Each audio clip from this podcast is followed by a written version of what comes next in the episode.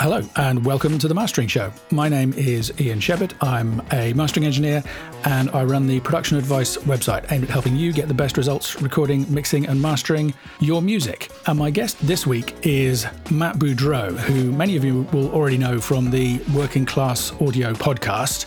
Uh, Matt and I have been good friends for a few years now and I'm slightly embarrassed that I haven't invited him on the show before. So Matt, thanks for joining us. Nice to be here. Thanks, Ian. For those of you who haven't come across Matt yet, he is a mixing and mastering engineer and recently started working in Atmos particularly um, and has already picked up some some big name clients like Green Day, Alanis Morissette and Def Heaven. But as I mentioned, he's also the host of the Working Class Audio podcast, which is one of the shows that inspired me to start this podcast. How many years has it been going now? Uh, we're next year will be ten years. ten years, wow. And coming up for episode four hundred fifty, I believe, as we record this. Yeah, as we record this, episode four fifty comes out today. Fantastic. Who's your guest on that episode? Vance Powell. Very nice.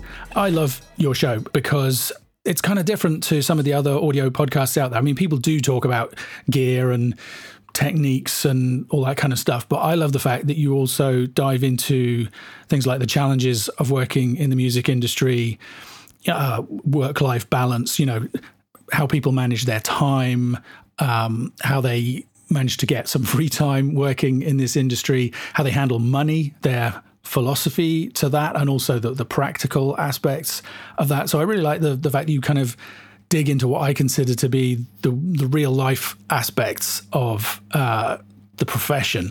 Was that always your intent when you did? Was that kind of the the thing that gave you the idea for starting your show? Yeah, one hundred percent. Uh, that was all based on the fact that I had uh, a really rough time in my last commercial studio incarnation.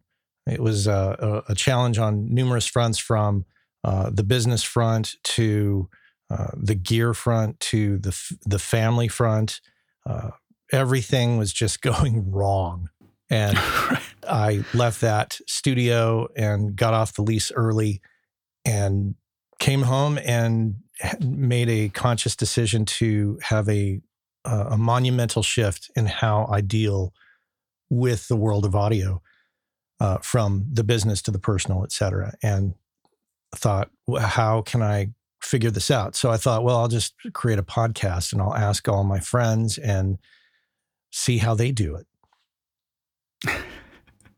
So it's it's basically Uh... Uh, market research in disguise, right? I mean, I guess it could be, sure, but yeah.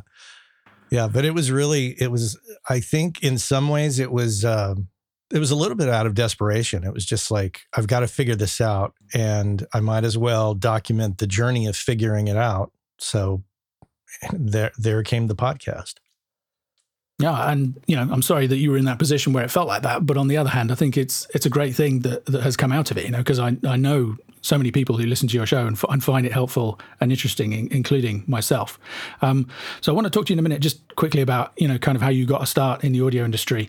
Um, but I also want to tell people that you have just released a new course called Sonic Foundations for Podcasters and Journalists, which I think is super interesting. I mean, firstly, because it's a pod class, meaning uh, it's for podcasters, but it's in the form of a podcast in the sense that it is audio only, which I think is a very cool kind of twist. You know, there's a ton of video courses out there and there's a ton of written courses and all the rest of it. But for me personally, I love listening to podcasts and, you know, multitasking, doing stuff at the same time. So I think it's a very interesting idea to to do a course in an audio only format. Um, and also because you're the ideal person to do this, you know, four hundred fifty episodes under your belt of a super successful podcast. Um, who better for us to to get some of this information from? But we'll talk about that um, in a little while. I am interested to know, how did you get your start in audio engineering? Uh, did you start out as a musician, or what was the, the path? Uh, I did start out as a musician. I had an interest uh, when I was in, you know, like uh, middle school, high school, but then the world of drumming really took over my life and I wanted to be a rock star. So fast forward many years later, joining a band, leaving um, where I grew up in southern New Mexico, which is like the middle of nowhere for most people, and moving to San Francisco, really with the intent of becoming a household name. And a lot of people discouraged me in my hometown, quite honestly, and were like, oh, that's a one in a million chance. You'll never get a record deal. Well, within three years of moving to San Francisco, the band that I moved here with, we got a record deal. Uh, so we toured, we recorded, it went through its cycle. Eventually the band was dropped. I jumped ship from that band, went to another band, got another record deal, toured, recorded, did the whole cycle. Uh, this time, uh, Uh, a lot of touring in Europe and making a record in London. And then eventually that came to its conclusion. Band was dropped. And a band had come to me and said, hey, uh, you're in a band. You've made records on a high level. Uh, how about you produce our record? It was like a local San Francisco band. And that experience right there, uh, from the beginning to the very end when, and this was the time of C Ds, when the C D came out and I saw it in a store and I heard the music on college radio, I was just like uh, a changed person. My mind had shifted dramatically. And I was, I, it, it, as sad as it was to me in some respects, I had to leave behind the wannabe rock star. I was like, th- th- this part of me is done. It's time to move on to the next chapter. And the next chapter is, you know, whether it's producer, engineer, there's, I'm going to stick it out in audio. That's where my place is. And that's where I've been ever since, since around nineteen ninety-three, ninety-four. Wow. Okay. Yeah. So that's very cool. So you've built up a huge amount of experience, it sounds like, as a player, then as an engineer, and now as a podcaster. Um, and I mean, on your show, you've had some amazing guests. Um, you know, I'm thinking about Steve Albini, Andrew Scheps, Michael Brown, Matt Wallace. Did you have an advantage, do you think, going setting it up the show because of the connections that you'd made throughout the rest of the industry? Or did you have kind of a few people that you knew and then the rest of it was just networking and asking politely? A lot of it was networking. Uh, I did have one advantage. Vance Powell and Andrew Scheps were already friends of mine. And by them agreeing to do it, that really was too... two key people that I, I feel I should credit with convincing other people, because they'd see it and go, oh, Vance Powell, Andrew Scheps. Oh, sure, I'll be on your show, because that lent credibility, in, in, in my opinion. I don't know if other people see it that way, but I do. And I owe a, a debt of gratitude to to both Vance and Andrew, because they've been uh, they've been great supporters and they've been great friends. Yeah, that's really cool. And it, I mean, maybe even if it didn't actually add any credibility, I guess it, it would just have helped give you confidence, you know, to, that feeling of being able to say, okay, I'm doing this and it's it's it's a real thing, it's legit. Um, because, I mean, for, for me, what I've found is that most of the time when you reach out to people, even who you've never had any prior contact with, they're usually really nice about it. You know, I'm very happy to to come and talk about this stuff that we all do. I mean, I guess what I'm coming from is I'm aware that some people are going to be listening to this thinking that they might like to set up um, a podcast. Um, and just, you know, would hope that that would be encouraging for them. I mean, I'm curious to know whether you, there's anything else you feel you've learned over the years, or any kind of tips that you would give out to people interested in setting up a podcast of their own. Yeah, I think one tip would be, don't act like a fan to the people you're going to interview. Act as if you are a peer, uh, or at the very least, just have the respect and treat them like no other person. I think when you turn into a fanboy or fangirl, you really, you make them feel awkward. So I find that it's just easy to come at people and uh, be direct about your interaction with them, I think. Yeah, I think that's that's really good advice. I know for myself, I've had people say to me, oh, it's such an honor to talk to you. And that always embarrasses me, because I think, well, who am I that it would be an honor to, to talk to me? And then there are people who I feel like it's an honor to talk to, and you, you speak to them and they're just regular people like everybody else. So I think that's... Uh... Yeah, I I think up front, you know, just just to be clear, there was one person that I had to, I had to get a little bit of gushing out of the way first, and that was with Eddie Kramer, because Eddie Kramer produced the KISS record, Rock and Roll Over, which was a significant part of my childhood. It was a record passed down from my older brothers, and I played it to death. And I know the songs, you know, backwards and forwards. Um, it's a great record. It's, in fact, it's one of my favorite uh, KISS records, and I think one of their best records. And, and um, you know, obviously Led Zeppelin and Jimi Hendrix and all the other records that I grew up with, Eddie had a hand in. So up front, I just had to say, look, I listened to these records growing up, so it's really a treat to sit here and talk with you. But he turned out to be the most uh, charming, disarming, uh, funny individual that I've interviewed. One one of them. Yeah, that's. I mean, that's that's my experience as well. Is in some ways, the bigger the name, the nicer the people. Um, it's which reminds me of my favorite uh, Andrew Scheps quote, which is "How to succeed in the music industry: Don't be a dick." Right, right. Yeah, that was an early lesson from Andrew. Just don't be a dick. Yeah, there you go. It's uh, no, that's that's great to hear. Um, so more recently, I know you've taken the the, the leap and set up with Atmos in your studio. Um, and I've done a couple of episodes talking about that. I know people are, are interested in that. So, you know, I'm really excited about the potential for dynamics in particular in the Atmos format. Uh, you know, the, the technical requirements mean that you can't go super loud, or it won't be possible for the, for the renderer to create a suitable down mix on earbuds or multiple speakers or wherever it is. I'm just curious whether that has played into, whether that's been your experience at all, or whether it's kind of business as usual, what, what you found kind of challenging and interesting about the the new format. Uh, I'll agree with you on the headroom available. I think in any kind of music, in the world of stereo and mixing, and and and for mastering for that matter, it's really tempting to just, you know, make it as loud and crush it and push it up there. And Atmos causes you to really rethink that. And my first few attempts at mixing were uh, quite eye-opening, because, you know, you have this minus eighteen kind of barrier and this minus one true peak barrier. And it's it's amazing how quickly you can cross that barrier. And, mm. you know, you're working, you're thinking, oh, I'm I'm doing it, it's great. And then you look at the meter and you're like, oh my gosh, look at that. I have... I have pole vaulted over the, the the proverbial fence of, you know, level limitation here in mm-hmm. Atmos. And so you, you really have to rethink everything.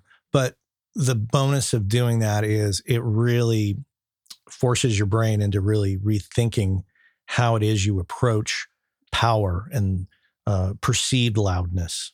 Yeah, so it's because I've heard that from other people I've spoken to that one of the big challenges is, especially if there is, well, in, in many cases, there is already a stereo mix and master um, that has been made. Uh, so people coming to Atmos mixes now are, to some extent, r- trying to recreate that that same mix in as much as they can in Atmos, whilst also taking advantage of all of the, the extra space and dynamics that they have. And yeah, I've heard that it can be a real challenge to maintain that feeling of power and intensity that the stereo version has in the the multi-channel setup, especially because you just you have extra space, obviously. So rather than trying to fit everything into two speakers, you can spread it out amongst potentially twelve um, yeah. or more. There's more room for, for everything to work in, which can be great for some forms of music, but can be a challenge in others. Do you think, is that something that you you kind of figured out and you think reasonably easily, or was it a, was it a significant challenge? How did you find it? You know, when I got set up, um, I, I did like a lot of people do. I downloaded the Dolby Render. I had a pair of headphones. I started to mess around, highly confused about what it is that the the workflow would be and how this would all happen. Um, and, you know, just kind of stepping back to the podcast for a second, you know, one of the benefits of doing this podcast is it's created a whole network of friendships and um, opened a lot of doors. And as a result of the podcast, one of the fans, one of the listeners of the show, turns out was Steve Genewick, who worked with alongside Al Schmitt for many, many years. Close, I think close to, you know, at least over twenty-five. I don't know the exact number. But Steve had reached out to me, just kind of introduced himself and said, hey, I work at Capitol. I'm a big fan of your show. Love it. Have a couple guest suggestions, you know, just kind of, you know, initially getting to know him over that method. And then he reached out and said, hey, do you uh, do you want to interview Al Schmitt? Yeah, sure. So that happened. And as after that, uh, we started to stay in touch. And I'm bringing Steve up in the podcast and, and stepping away from Atmos for a minute for one significant reason. And that is Steve was mixing Atmos long before a lot of other people. And he was right. doing it before Apple had signed on to support it. And you know, I knew about Atmos from Steve. And along my journey, after setting up Steve allowed me to come down to Los Angeles, stay at his home, and spend the weekend with him in an intense one-on-one kind of hangout where not only did we hang out and go to dinner and, you know, we went to go see, you know, like Steve Gadd played played drums at some show, but mm. but he also took me around to like, we we went out and hung out with Dave Way and listened to Atmos at his place. We went over to the P M C demo room um, in Highland Park and listened to Atmos there and talked to to the P M C guys. And then, then he sat me down at his house and said, okay, here's my template. Here's how I do this. And he, he step-by-step walked me through the whole thing. And after wow. that, I was like, wow, okay, I get it. I one hundred percent get how this is going to work for me. Yeah, that, that's going to put you in good shape. Oh my God. It was just like somebody, like, take any analogy you will of any, whether it's a sport or, or any kind of competitive event, and have one of the the main competitors take you under their wing and then say, okay, I showed you how to do it, you go do it. And that was such a great, great thing that Steve did. And I'm, you know, once again, another person I'm greatly indebted to for their generosity and, and what they do to help me. So back to what we were talking about, after that, I was able to come home, finish the installation, and get going. It still took me, uh, I would say, several months to just keep doing test mixes and trying things out and going, okay, there's the level thing, there's the workflow thing, there's the what do you do with all these speakers thing. And eventually, uh, my confidence level just got to a point where I felt like, okay, I think I, I think I got this. I think I know what I'm doing. I feel like I could commercially release something and not feel awkward about it. That's fantastic. And well, and clearly you've you've proven that with the the clients you've picked up already. For I was going to make a joke that uh, so for anybody listening who wants to get started in Atmos, all you need to do is, you know, spend ten years on a successful podcast so you can network with the right people to t- help you out. But more seriously, that's something that I genuinely have felt. For, I mean, I'm not doing anything in Atmos yet, but because I wanted to, because I was excited about the dynamics stuff, and because I wanted to offer some information to, you know, people listening to this podcast and people on my YouTube channel, the rest of it, I reached out to a bunch of people and got lots and lots of information. And what I found was that everybody I talked to was really happy to share knowledge and insights. And, and you know, they everybody was just really helpful. They just really wanted to get this format, you know, make it a success, which I think, you know, is just uh, really inspiring, to be honest. It's really positive. It sounds like, you know, I mean, in your case, it was Steve, but uh, for example, Justin Gray, who was um, my guest, I think last year, maybe around about the time of Dynamic Range Day, he has made a four hour long, I believe, YouTube video, just working through his mastering workflow for Atmos and really getting into the nitty gritty of the, the stuff that you really need to know, you know, and that's just because he feels like it's important information that he wants to share with the community to help other people do a great job of it, which is just, you know, that's a, I think, like I say, I think that's a really inspiring kind of atmosphere to to be working in. Ironically, I'm interviewing Justin tomorrow for my podcast. So that's, that's funny. There you go. So anybody listening to this can uh, pick up that episode as well. Uh, Justin's video is outstanding. I've only made it through the first half. It's great on a number of levels from an education level, but also just if if you've already been working in Atmos, hearing him talk about certain things and understanding what he's talking about, that in itself felt like, like I got through that first half and I thought, okay, he didn't talk about anything I didn't know about. And that I, that I, at this moment understand, because it's a challenging format on a number of levels because it's so new to us in audio. Uh, the film people, of course, it's old hat. I find it an, an amazing format, but also here's something that I want to bring up, and I, I don't know if the listeners uh, can key in on this, but, you know, we can be very impatient people in terms of wanting desired results of anything we do. And one thing that I'm I'm pretty okay at is uh, the long game, playing the long game. When I started the podcast, I had no intention of getting to where I'm at at this moment.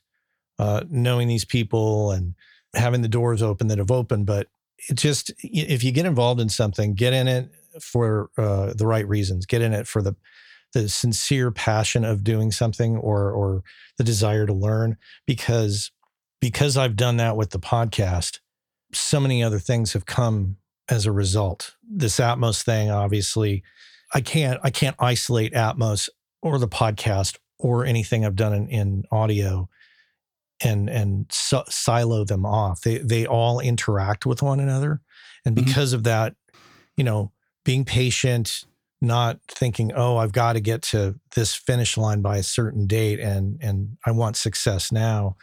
Um, things are really, even you know, at this part of my life in my fifties, are really starting to come together.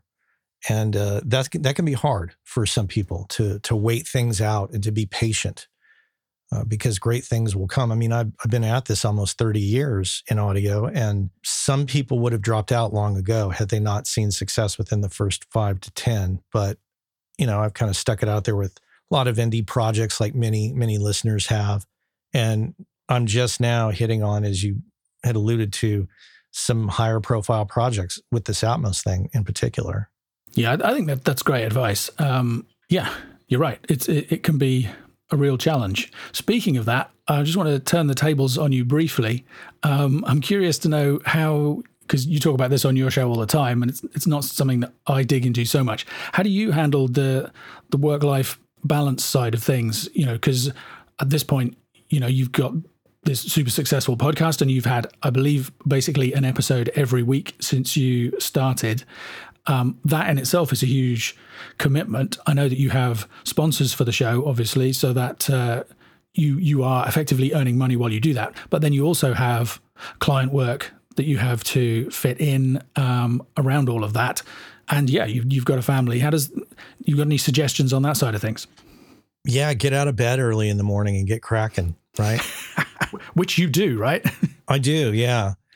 Yeah, I mean, I don't always do it. I mean, I, I I will be the first to admit, you know, on a Saturday morning, I'm just like, leave me alone. Don't, don't talk to me.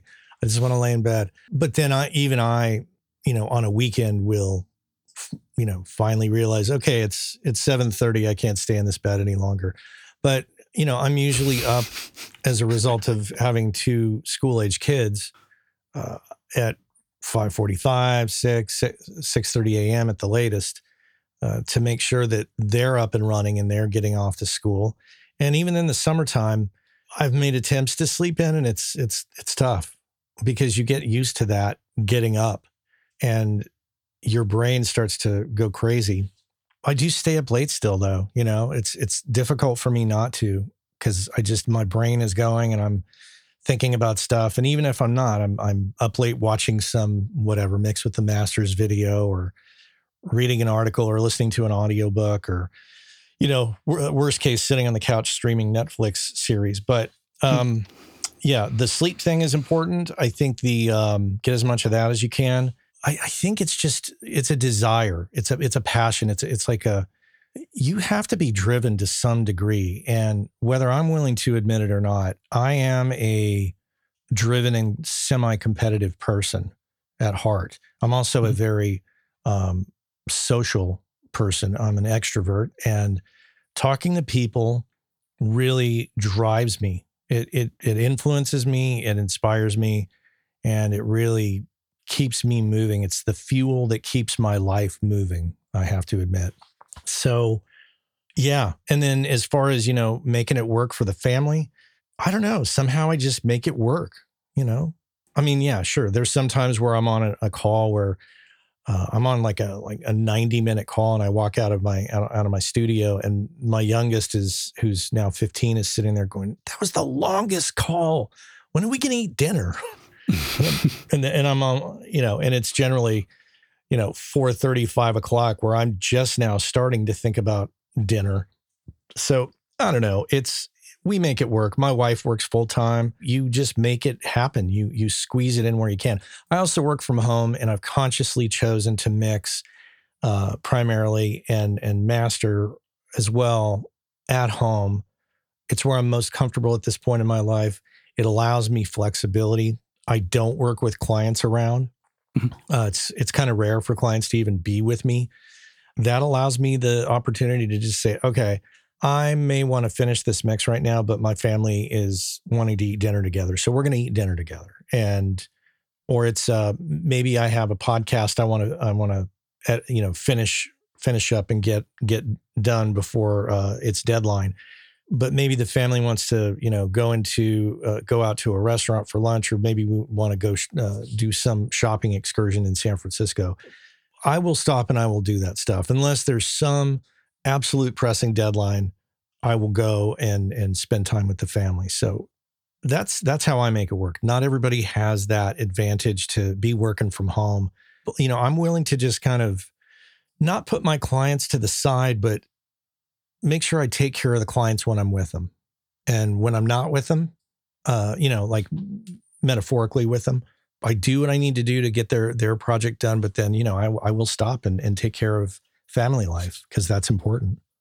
Yeah, I think that's a great point. Uh, I do something similar, actually. You know, it's, yeah, there's a deadline for the client, um, but then there are priorities for family life, and you you kind of fit the two around each other.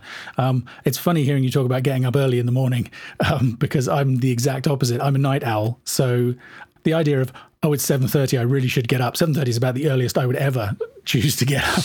I mean, I also get up earlier than that because of because of kids and school commitments and stuff. But uh, yeah, so I guess I'm the other way around in the sense that it's easy for me to maybe work late at night sometimes. Um, but yeah, that's another good suggestion, right? Is to just know your own, know whether are you, are you a, a night owl or an early bird, and to kind of maximize your effectiveness based on that. Well, in case in point, I mean, our call this morning was at seven a.m. my time.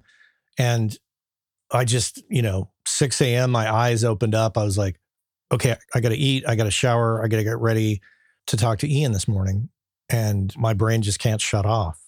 And as and as much as I wanted to stay in bed, I knew I couldn't. Yeah, that's sometimes a superpower I wish I had. Okay, that's very cool. But um, I want to talk about your your course, your pod class, Sonic Foundations for Podcasters and Journalists. Maybe you can just tell us a little bit about it. You know, what is it? Where did the idea come from? Um, and yeah, what people can expect if they want to give it a try. Yeah, during uh, COVID, there was the emergence of this form of, I guess you could call it social media. There were things like Fireside and Clubhouse that kind of cropped up. You know, as we're all cooped up in our houses, we all want some kind of interaction. And this Clubhouse thing came around, and what it was was you, you know, join this uh, almost like a chat room with audio only. There would be, you could, you could, you know, put on these chat rooms. And so I would join these rooms. I would meet a lot of, um, actually, quite honestly, the topic-based rooms for audio, I think that's how I want to say that, the rooms whose topics were audio, I would join those rooms, and it would be a bunch of dudes talking about, you know, in some cases I would run into rooms where it was like a bunch of former alumni from some studio in the East Coast or something, and and the, those guys just dominating the conversation about that. And there was, it didn't seem to be much to learn. It was, it was like a room of dudes sitting around bragging uh, about, you know, studio escapades or whatever. And I was just like, this is boring. Mm-hmm.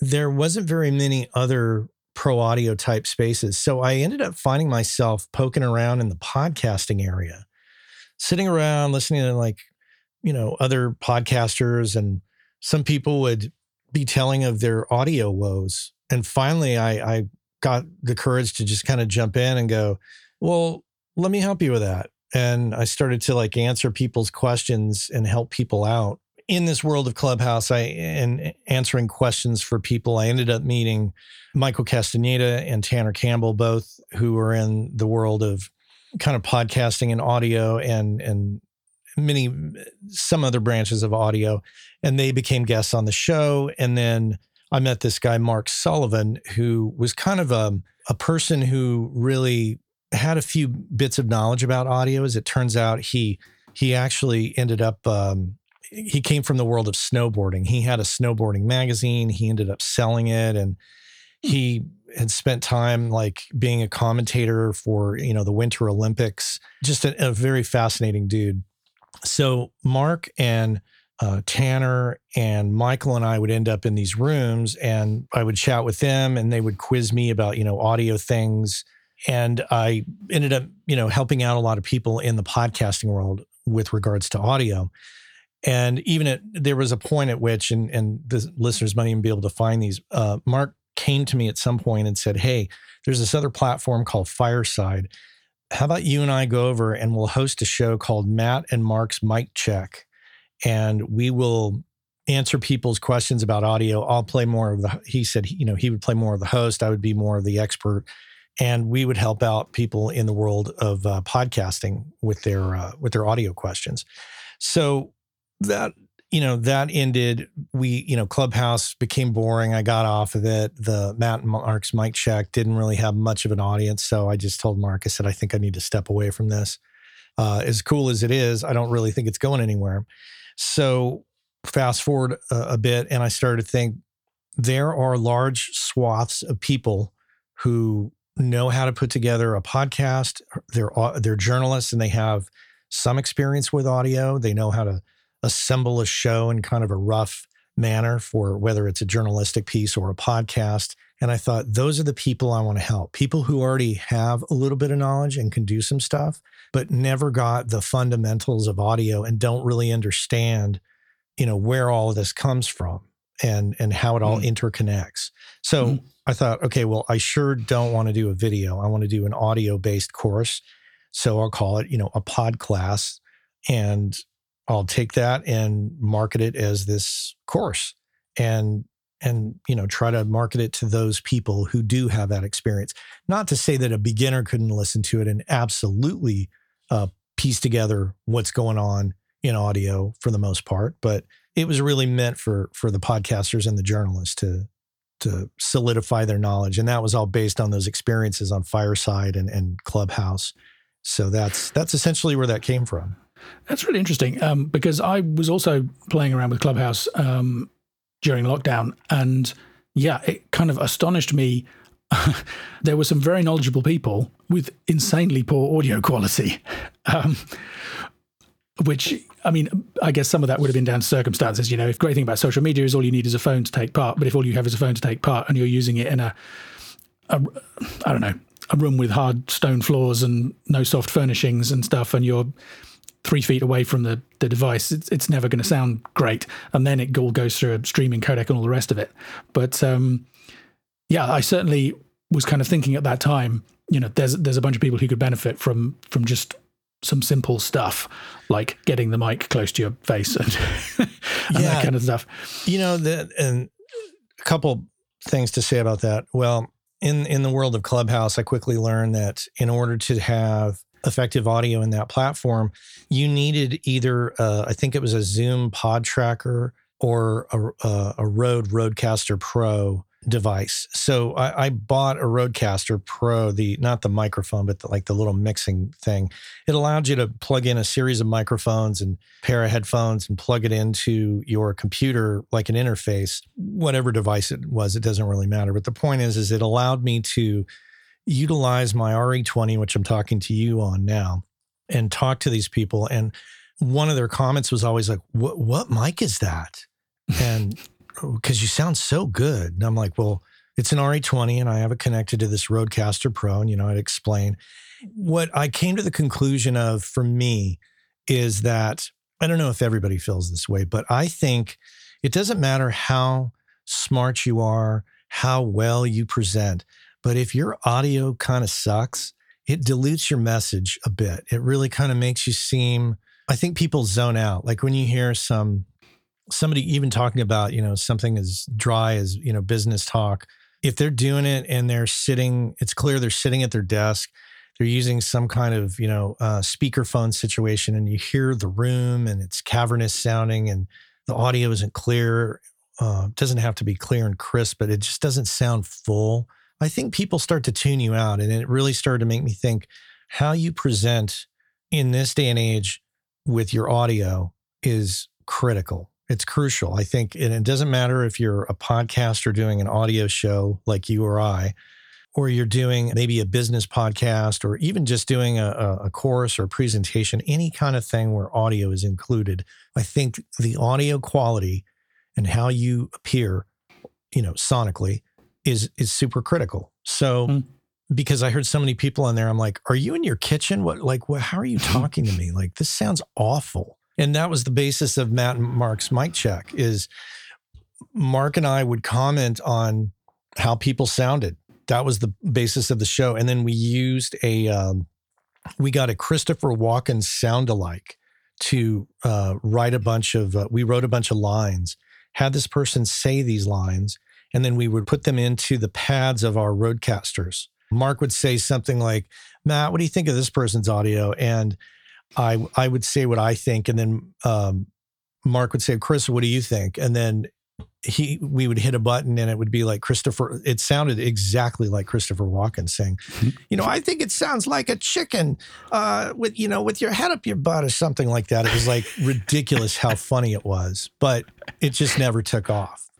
I really like that idea. I think maybe that you should you should try that again. It's um, I think that's got a ton of potential. I mean, I completely agree with you though about needing good audio. I mean, and it, funnily enough, since we're kind of talking about lockdown times, it reminds me. So here in the U K, we got locked down in I think early March twenty twenty, and Dynamic Range Day came soon after that. And I remember asking people, you know, do you think I should even do it this year? Is that something that people would want? And the The response came back pretty clearly, yes, people still wanted me to do the event, which I did. But the first ten minutes or so of the webcast, the video is basically just mush because there was so many uh, demands on the bandwidth at that point, and the telecom companies hadn't caught up with it. Um, I was, you know, running it at kind of peak time in the evening when people would be streaming a bunch of stuff. But luckily, the audio got through crystal clear. So, I mean, it wasn't ideal, but at least people could still hear what was going on, and it still felt moderately uh, professional. I was able to say, I'm really sorry about the image quality. Hopefully it's going to clear up soon, which luckily it did. Whereas if my image had been completely, well, I'm pretty sure that I've done another live stream where I actually accidentally muted my mic for about three minutes. um, and, you know, that's that's a complete disaster, right? That's it's kind of the exact opposite in the sense of like, no audio is the exact opposite of good audio. Um, anyway, um, Yeah, so I've had a sneak preview of, of Matt's course, and I loved it. I mean, it's it's super clear and thorough. It's really kind of comprehensive and systematic, just walking you through basically the entire signal chain, by which I mean like from the point where the sound comes out of your mouth to the point where it goes into the listener's ears.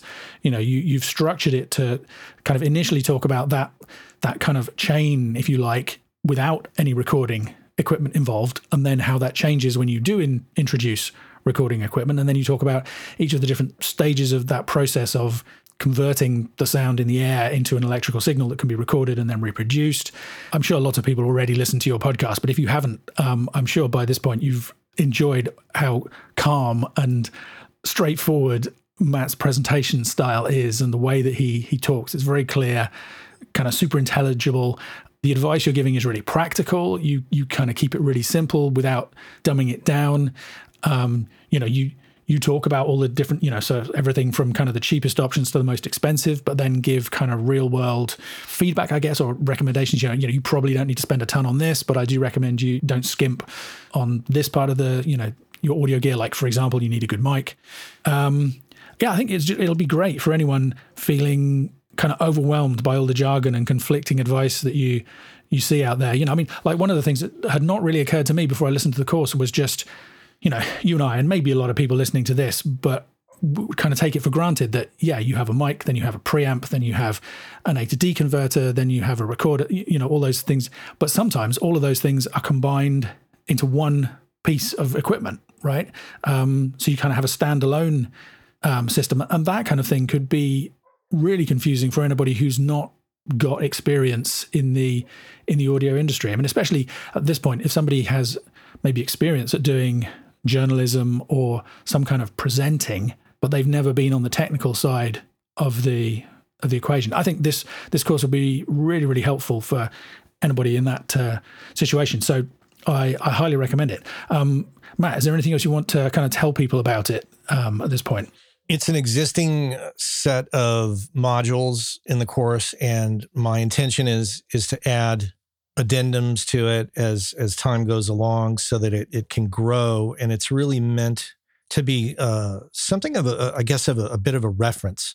It's like, yeah, you you can go through the course and you can digest all the information, but once you have access to it, then you've got access to it for the long term and you can refer back to it. That's kind of what I had hoped people would do because, you know, audio, the understanding of audio takes some time.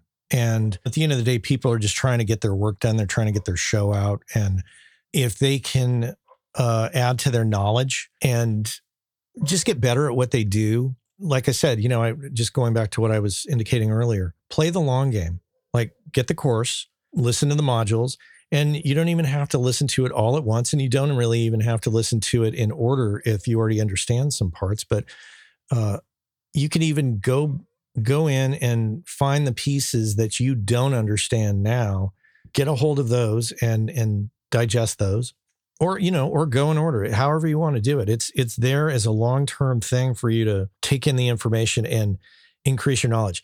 And some of you might be asking, you know, well, okay, I, I make music, so maybe this doesn't fit for me. It actually does. It's all the same. Really?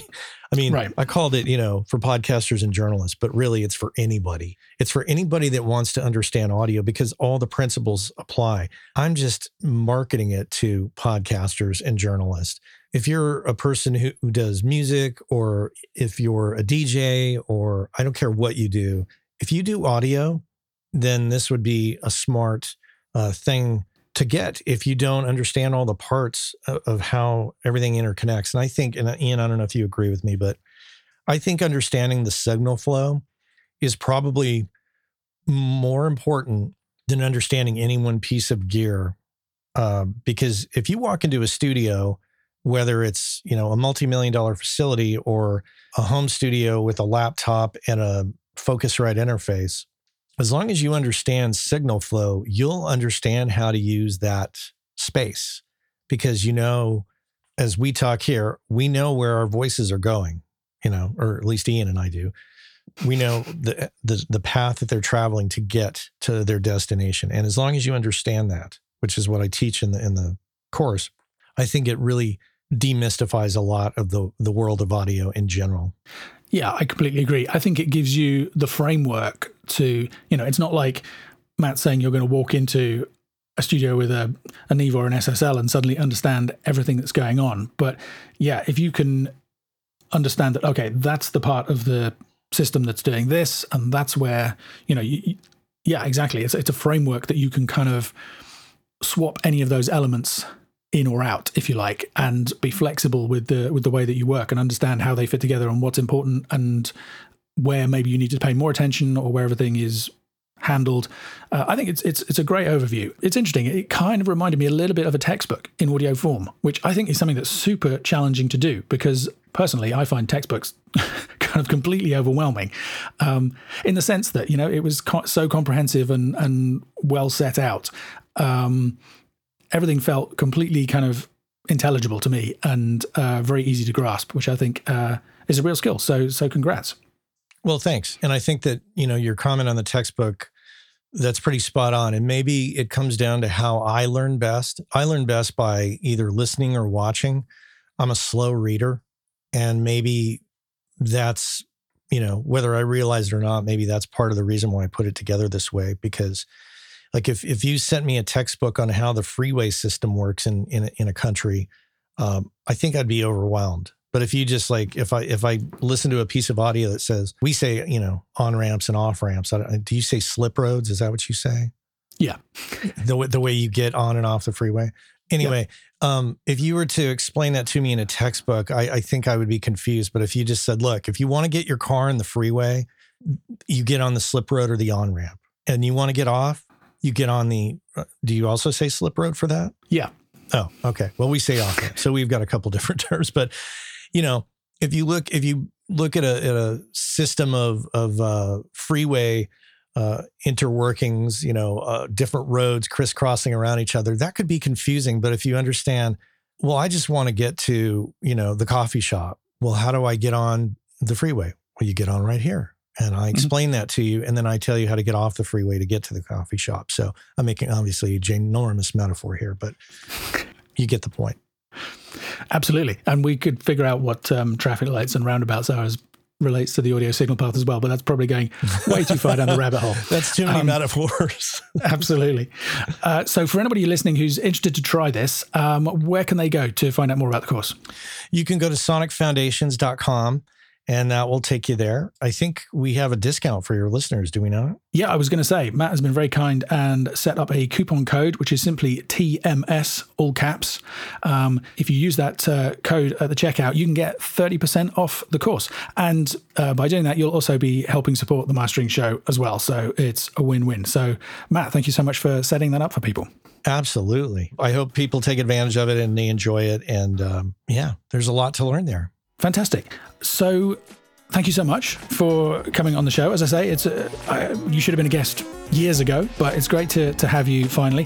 For anybody else, if you're not already listening to Matt's podcast, it is fantastic. And there's, there's plenty of episodes to catch up on, but maybe episode four fifty would be a great place to start. You can go to working class audio dot com. You can find it on Apple Podcasts or Google Podcasts or Spotify, all the usual places that you get your podcasts. Please head over there, subscribe. And of course, if you enjoy it, leave a fantastic rating or review. So Matt, thanks so much for joining us. Oh, Ian, always great to talk to you. And thanks, as always, to John for editing and mastering the episode, to Kaylee Law for letting us use his music, and thanks to you for listening.